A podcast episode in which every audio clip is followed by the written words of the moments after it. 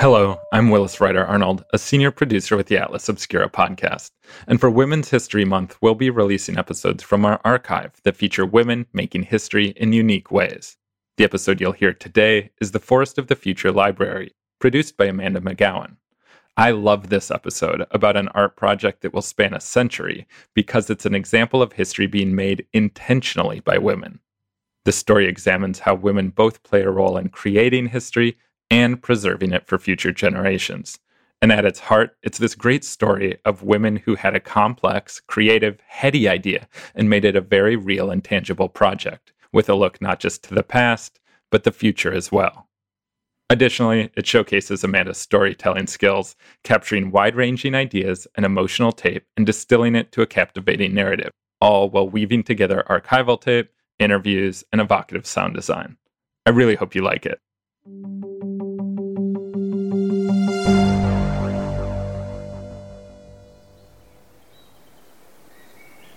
The forest starts before the forest. It's the walk going there. It's magical in a way because when you start walking, it's like all filters go away. And then uh, you come to this clearing. It's a very tiny, tiny forest within the big forest. There are tall trees all around, and there are some tall trees left, but then you have these small ones that are growing, and it's silent. And you can hear birds, the wind, you can hear the rain if it's raining. We just sit down, we actually listen to the forest. And that in itself is a very emotional experience. To sit there together with this crowd and that are there silent, just listening. I'm Dylan Thuras, and this is Atlas Obscura, a celebration of the world's strange, incredible, and wondrous places. Today, we are going into a forest in Norway, where once a year a ritual takes place. It's the passing of a gift, but the gift isn't meant for people to enjoy today. It's a gift for the people of the future. We're going to the Forest of the Future Library after this.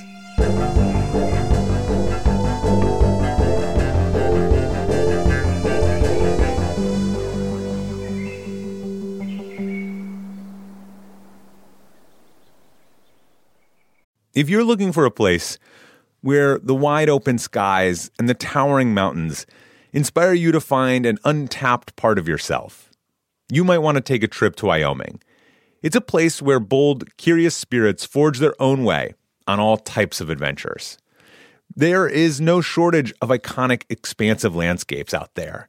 You can discover breathtaking hikes, stunning state parks, authentic Western culture, and other historic sites along with the tales of famous outlaws like Butch Cassidy and pioneers like Buffalo Bill Cody. The truth lies west. Discover yours at travelwyoming.com. Kingdom of the Planet of the Apes has arrived in IMAX. This summer, one movie event will reign. It is our time. They stole my village. I know where they're taking your clan. Bend for your king. Never. Kingdom of the Planet of the Apes, now playing only in theaters. Rated PG 13. Some material may be inappropriate for children under 13.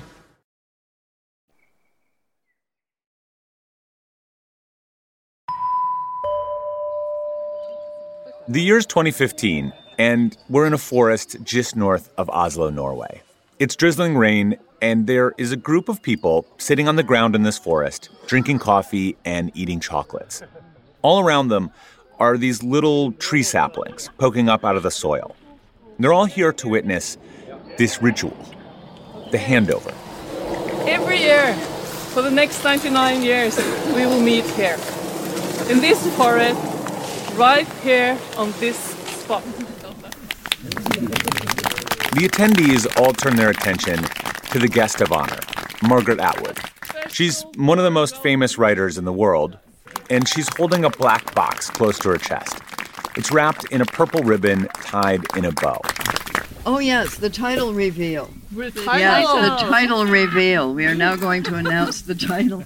It's the only part that you will know for a hundred years. But I'm sure some of you will stick around until then so you can read the rest of it. The title is Scribbler Moon. That gives you a lot of room for speculation. Scribbler Moon is an unpublished work. No one has read it, and no one here will read it. Nearly everyone alive now will be dead when this book is published. Because all of this, the handoff ritual, the manuscript, even the forest itself, is all part of an art project called the Future Library. Every year for the next hundred years, the Future Library will ask an author to contribute an unpublished text, and these manuscripts will be held all the way until the year 2114, when they'll finally be published, along with all the other books in the Future Library. And all of these books will be printed on paper made from these trees, the ones that are still just saplings in the forest right now. A hundred authors, a hundred manuscripts, a hundred years, a thousand trees. I was terrified in a way, and I was like, I felt like it was totally impossible to do this.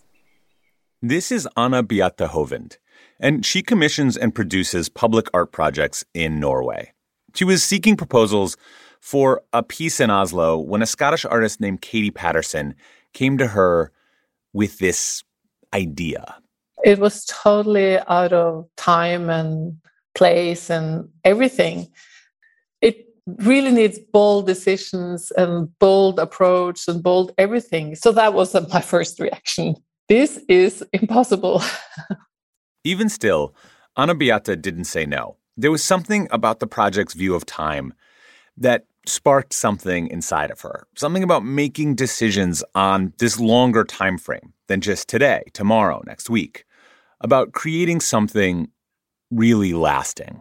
I come from a farm which is 1,000 years old and it's been in the family for 14 generations.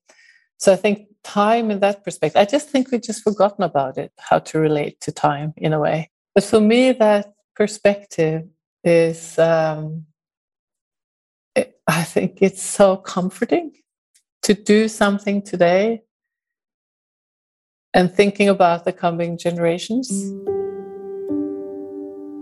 So she and Katie, the artist, they got to work building the Library of the Future. The project was huge and complex. For it to succeed, they needed a forest, a place for the manuscripts, and they needed authors. If any one of those pieces fell through, none of it would work. Anne Beate decided to start with the forest. Encircling Oslo is a green belt of protected land set aside 100 years ago for the public to enjoy. Anne Beate thought that this was a very future library type decision. So she set up a meeting with the forest director and prepared herself to be disappointed. I was so scared because I knew if he said no, or if it didn't resonate in him at all, that would be like the you can just forget to do this work. She went into his office. So I asked him, could I have a forest? Uh, and then I get emotional every time I speak about it. and then he said, why not? And I was like, what? I said, yeah, why not? A door had opened. So they planted the trees. Then they secured a room in Oslo's new public library to house the manuscripts. But of course, there was an essential piece missing. They still needed the books. That was the really scary part. I don't know where we got the guts to invite Margaret Atwood to write her the first letter, but we did. And I think it took her like only three days. And she came back, replied, and she said, yes. Margaret Atwood, one of the most famous writers on the planet, said yes. And then authors kept saying yes.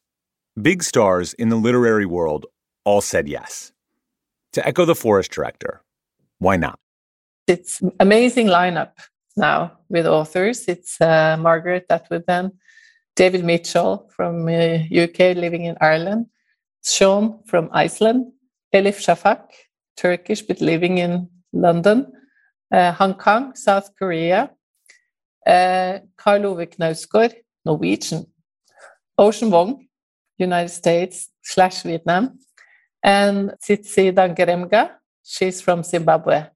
These writers are agreeing to dedicate hours and hours of their time to create a work of art that no one will see for decades, that they will never see published.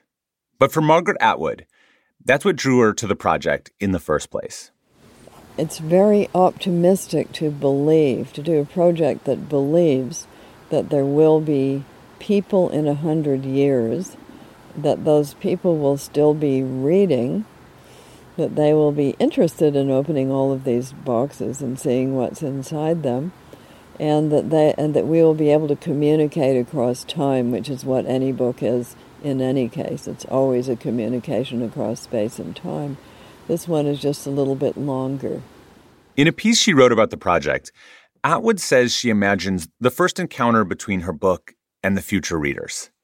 That it will be and i'm quoting her now a little like the red painted handprint I once saw on the wall of a Mexican cave that had been sealed for over three centuries. Who can now decipher its exact meaning? But its general meaning was universal. Any human being could read it. It said, Greetings. I was here.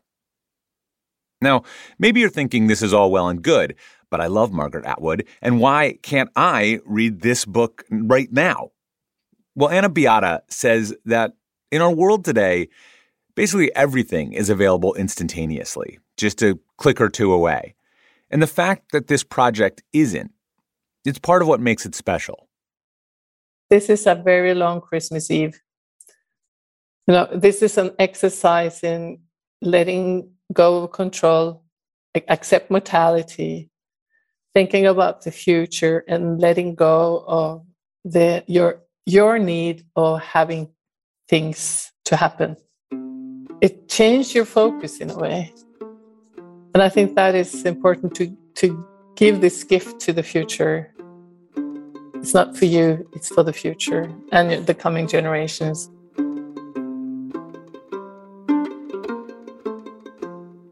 Soon, you'll be able to visit all of these manuscripts, even though you can't read them yet.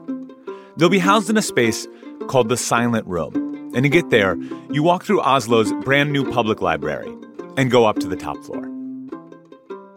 It's like a quite narrow passage, and then you come into this kind of cavish place, and it's wood all over. This space almost feels like being inside of a tree. All around are these thin wooden slats spiraling up to the ceiling and layered on top of each other like rings. Nestled in among these rings are a 100 glowing boxes.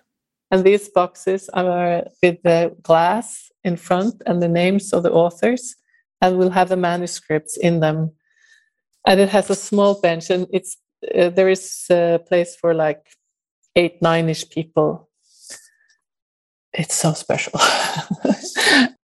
and here is where the manuscripts will stay for the next hundred years. It's hard to know what kind of future will await them. But Anne Beate says that you can't control for that. All you can do is take the first step.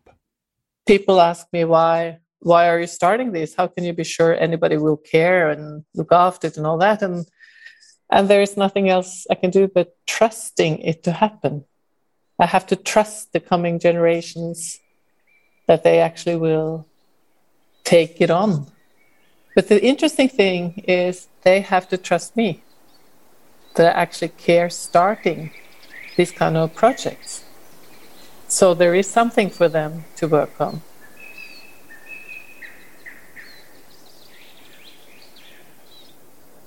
The Silent Room in the Oslo Public Library will open its doors in June of this year, 2022. And both the Silent Room and the Forest of the Future Library are free and open to the public. You can find out more information about the project at futurelibrary.no. And a special thanks to Anne Beate Hovland, Katie Paterson, and Siobhan McGuire for sharing the story of the future library with us.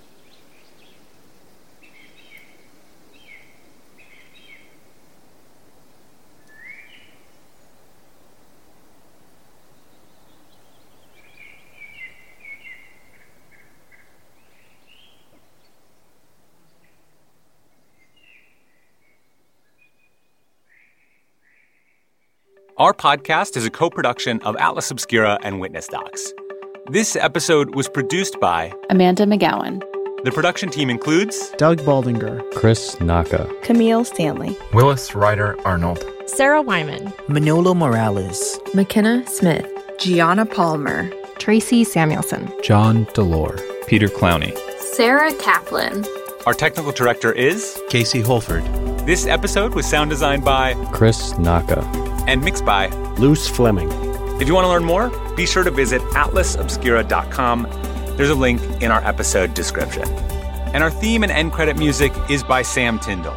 I'm Dylan Thuras, wishing you all the wonder in the world. I will see you next time.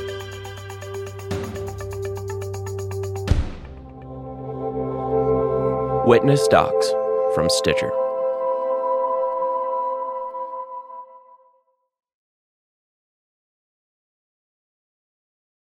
The world isn't wide enough for those with an insatiable desire for discovery.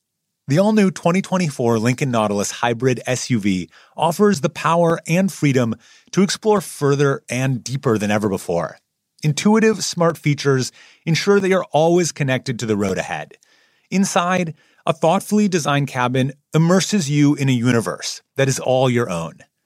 The larger than life panoramic display spans the entire width of the cabin. It's customizable and interactive. Drivers can even personalize their backgrounds with a series of nature inspired themes. This vehicle signals the arrival of an exciting new chapter for Lincoln. Discover more about the 2024 Lincoln Nautilus at Lincoln.com. Life is a highway, and on it there will be many chicken sandwiches. But there's only one McCrispy. So go ahead and hit the turn signal if you know about this juicy gem of a detour.